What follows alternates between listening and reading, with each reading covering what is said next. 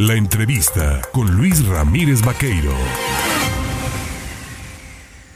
8, 7 de la mañana con 23 minutos, 7.23, y bueno, es momento también de hablar de la ampliación, ¿no? De cómo va la campaña anti-COVID en Veracruz. Se ha incrementado el número de municipios que participan en ella y también pues del programa de incorporación a adultos mayores, pero todo ello nos lo puede precisar y puntualizar y por eso le agradezco esta mañana al delegado de la Secretaría del Bienestar en Veracruz, a Manuel Huerta Ladrón de Guevara, tomarnos el teléfono. Manuel, ¿cómo estás? Buenos días.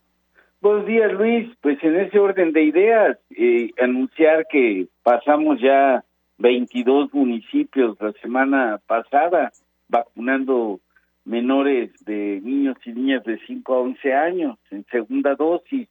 Ya vamos al cierre de esta campaña.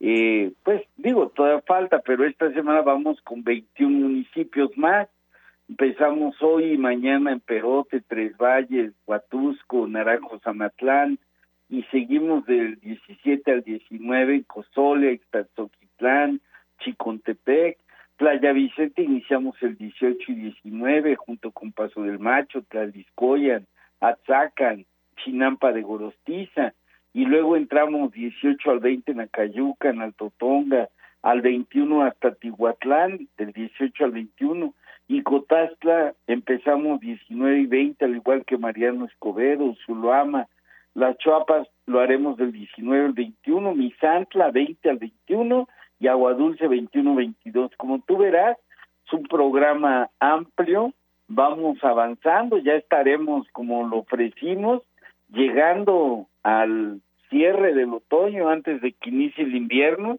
con todos los grupos generacionales vacunados en primera y segunda dosis y sobre todo también con la apertura que no se ha vacunado acuda a vacunarse. Ya sabes que es la única eh, método seguro para prevenir consecuencias graves de esa enfermedad.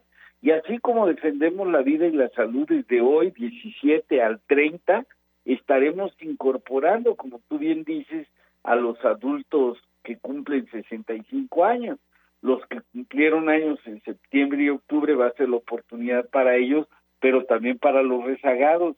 Habrá módulos en cada municipio, la gente ya los ubica, pero si tiene dudas, ingresar a la plataforma go.mx diagonal bienestar y ahí sabrán el lugar. Los días van a ser de lunes a domingo de 10 de la mañana a 4 de la tarde. Nosotros trabajamos 7 por 7 porque pues necesitamos estar siempre en la posibilidad de servirle a la gente. Esta pensión, como tú sabes, es vital para los adultos mayores.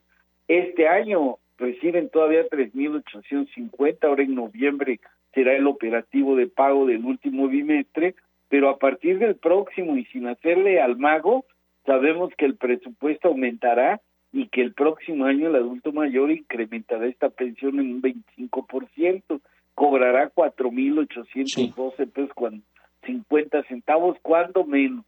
Y así vamos a seguir, Luis. El proyecto es que al final del gobierno federal de este sexenio, que será en el 24, el adulto mayor no cobre menos de seis mil pesos.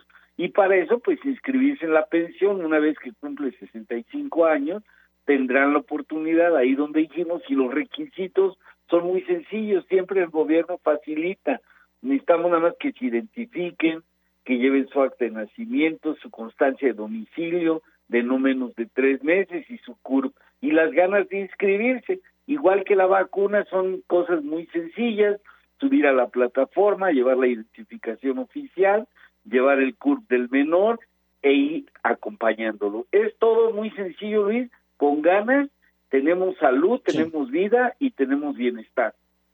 Importante esto que mencionas, sobre todo del incremento paulatino que ha tenido la pensión para adultos mayores, es, sumamente importante, que resulta ser pues una suerte eh, de, eh, apoyo importante, sobre todo porque con eso los eh, adultos mayores se pueden comprar medicamentos, se pueden comprar alguna otra cuestión que requieran y, y, no tener que distraer, ¿no? Algún recurso que ya tuviesen, pues para atenciones médicas y este tipo de cosas, ¿no?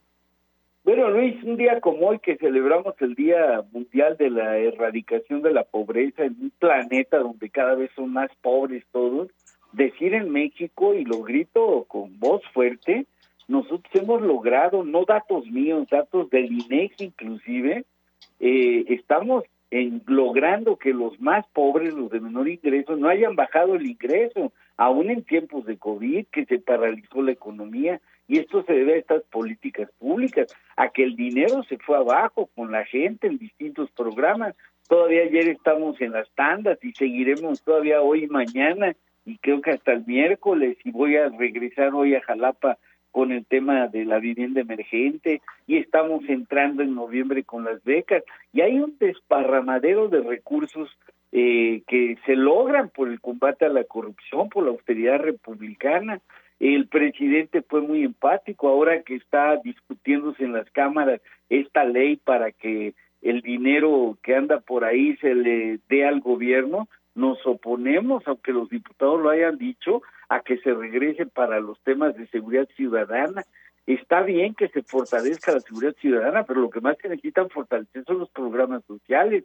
Vamos a lograr la paz cuando haya justicia en este país y la única manera de hacer justicia es que ingrese más dinero a las familias en su salario, y es lo que está logrando este gobierno. Pues muy bien, Manuel, ahí con esto nos quedamos y por eso, por supuesto, seguiremos en comunicación. Te mando un fuerte abrazo y seguimos en contacto. ¿eh? Que tengas excelente jornada. Luis, muchas gracias por informarle al pueblo y no duden que nosotros no vamos a fallar. Siempre vamos a estar trabajando a ras del piso, del suelo, atrás del pueblo y por delante del pueblo siempre. Gracias. Gracias, que tengas muy buen día.